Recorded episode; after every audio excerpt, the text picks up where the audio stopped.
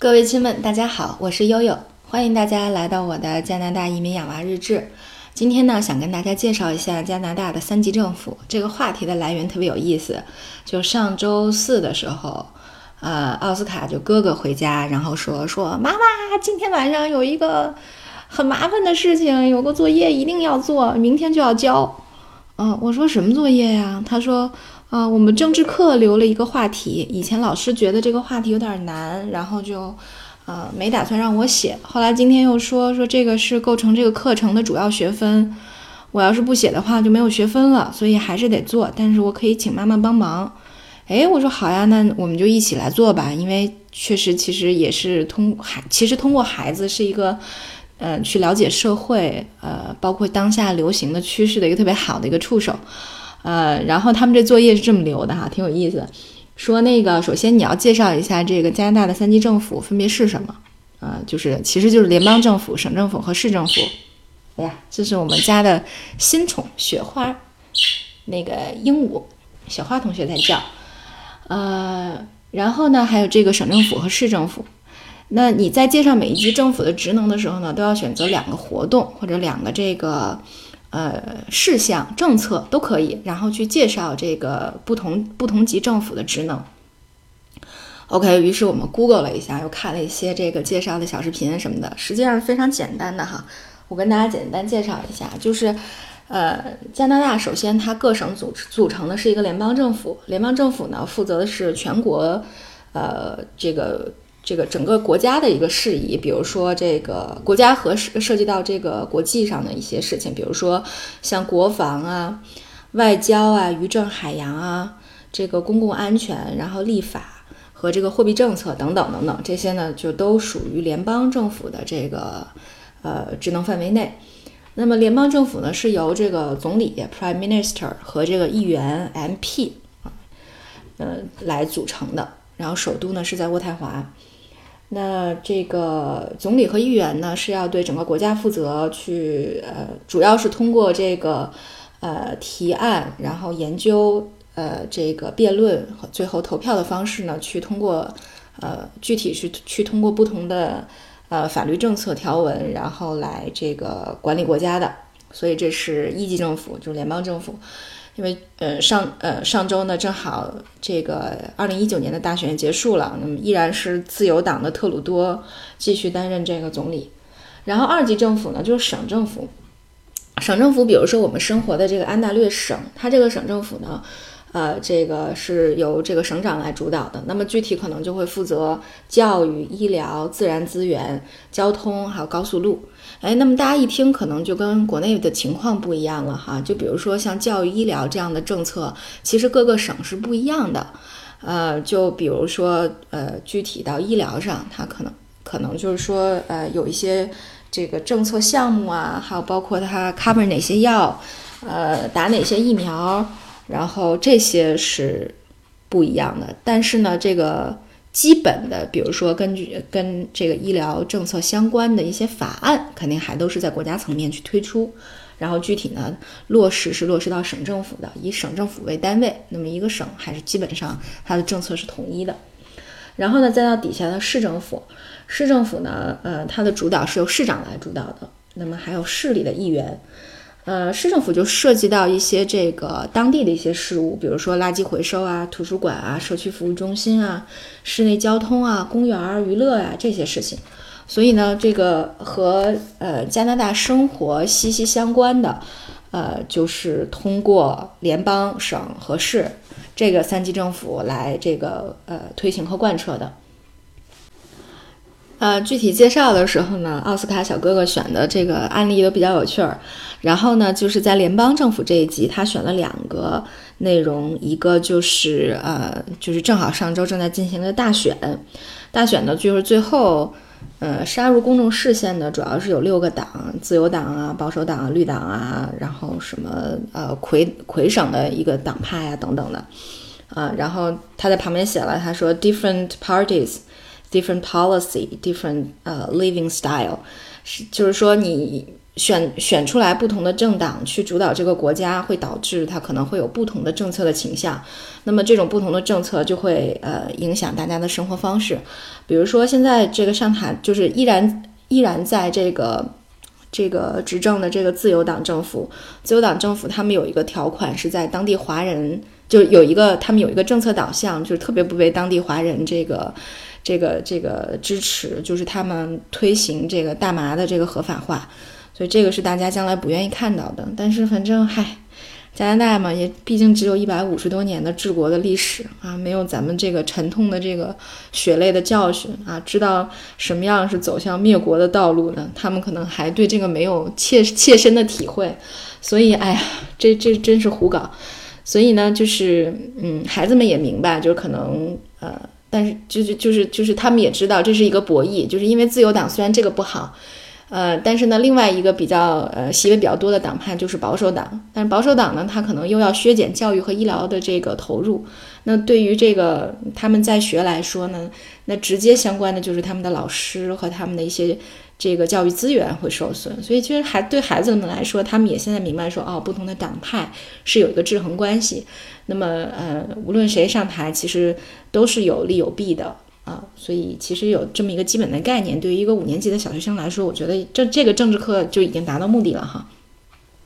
他选的第二个这个联邦政府的这个这个政策是移民政策，然后他就回顾了一下，说我们呃移民之后发生了什么样的变化。比如说爸爸妈妈都重新创业了，然后妹妹从幼儿园从这个呃在家堆儿家里堆儿变成了一个幼儿园的学生，然后他从这个人大附小的小学生变成了这个叫卡斯莫尔小学的小学生，然后嗯这个移民政策呃对国民有什么影响呢？呃一个就是说这个是应对人口老龄化的一个叫 population aging 是一个很好的政策，尤其像加拿大只有三千万人口，然后。呃，年轻人的这个比例可能就是也要面对将来非常棘手的这个老龄化的问题，所以这是一个方案。那么另外一个就是解决就业 （employment）。呃，因为因为我们是技术移民，所以其实技术移民最主要的还是为了去改善加拿大的这个就业的这个呃人力资源素质、呃人力资源市场的这个素质的情况。那么还有一个就是 diversity，就是给这样的一个国家引入一些多元化的文化背景和人员素质背景。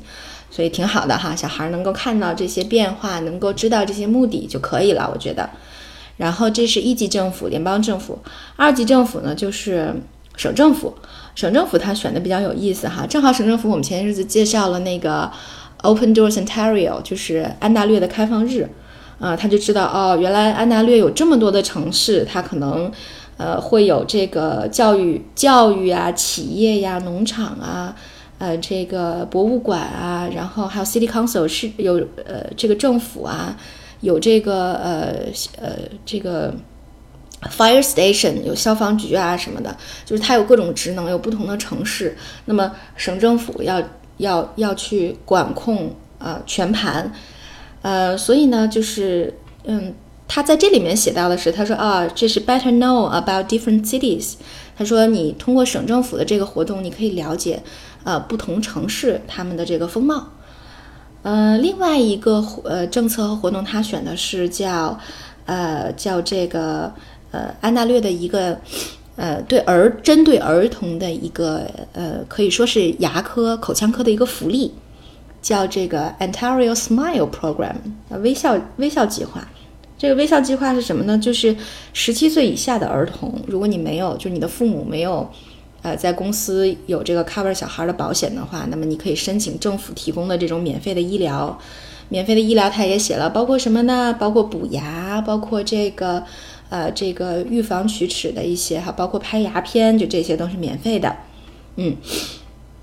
那么他在底下写了一段话，特有意思。他说：“My mom applies for me, and I will go to see a dentist in the future. Although it's free, I still feel upset.” 他说：“啊，我妈也申请了，虽然说是免费的，可是我还是很郁闷。”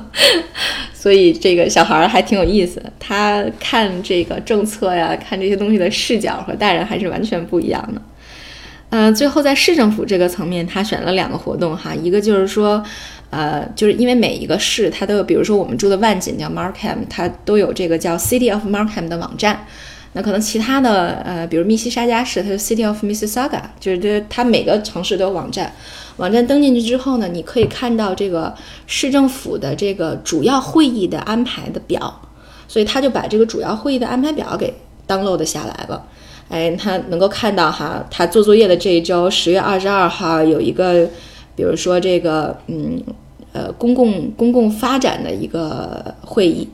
呃，还有这个综合事务的例会，呃，还有一个整个这个市政府的一个 council meeting，就市政府的一个一个会议。那每一个会议分别解决什么问题，他也都把它打出来，然后分别贴到条里了，然后还把这个市政府组成的这个这个。呃，主要官员的这个合影也都打出来了，哎，然后呢，这个他也知道说啊，这个市政府做的这件事儿是为了 better living condition for local people，那么对于当地人来说是要改善的居住环境和条件的，啊，所以就是基本上介绍了一下这个市政府的情况，然后呢，他还选了一个呃跟环保有关系的活动，Markham 每一年都有一个叫 Markham Cycling Day，啊，就是自行车日，自行车日呢，你就可以。呃，给不同年龄段的小朋友报这个自行车的呃比赛的这个呃报名，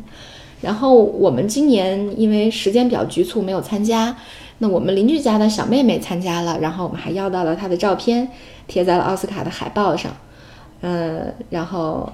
奥斯卡在上面写了，他说这个活动呢是为了 better awareness of protect natural environment in Markham，他说哦，这个活动是为了。呃，在这个万锦市，呃，提高人们去保护自然环境的这种意识，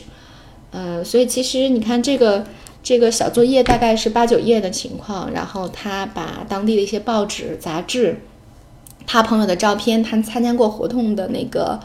呃海报，他都剪下来之后贴在一起了，然后做了这么一个政治作业，我觉得还挺新颖的，因为其实我们上小学的时候是没有政治作业的，没有政治课的。对，但是其实你看这个，呃，这个就是加拿大这边的政治教育还是，呃，挺低龄化的哈。然后我还问他，我说你上了这个政治课之后，如果你给学校或者给这个市政府、省政府提个建议，呃，你有什么建议吗？呃，他说，嗯，我觉得应该每周一像中国一样，应该升国旗，这样大家才有自豪感，才有凝聚力。哎，我说你看，这个小朋友就是来了以后，他思考的多了。呃，它会产生一些不同的视角，包括你看不同的国家和文化的这种呃，对于政治的呃培养，也有不同的这种呃方式。比如中国可能就倾向于呃集体化一些，那呃，那么加拿大这边可能就倾向于个体化一些，它可能倾向于个体化的认知。而不是那种集体化的那种呃爱国主义教育的形式，所以它可能不太一样，但实际上结合起来，我也觉得蛮好的。嗯，他们现在呃取代这个升国旗的，就是每天在午饭或者是在休息的这个时间会放加拿大的国歌，叫 O Canada。然后我就发现妹妹上幼儿园不到一个月就已经。开始能够在家演唱这首国歌了。他经常会站在那儿之后，大家可以想象一个四才四岁的一个小人儿，然后那么小一丢啊，然后还张开双臂那样特别那个激昂的，然后唱《O Canada》，还挺有意思的。所以他这个跟呃咱们的这个国情教育还不太相似，但是我觉得还蛮有意思的啊。好，今天就给大家介绍到大呃介绍到这里啊，欢迎大家持续关注，我是悠悠，拜拜。